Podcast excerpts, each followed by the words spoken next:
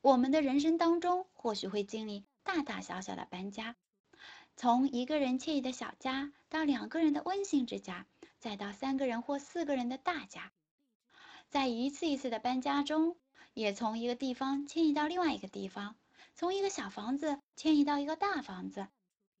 房子变了，房子里的东西变了，周围的环境和邻居也变了。原先适应小房子的东西，可能再也不适合大房子；原先再精美的家具，可能也需要丢掉。同时，还得适应新的环境。这就像我们的人生，我们的角色也在不停的转换，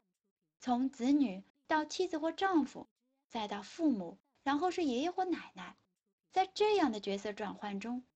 假如说不能够及时调整自己的角色定位，可能会影响家庭的和谐。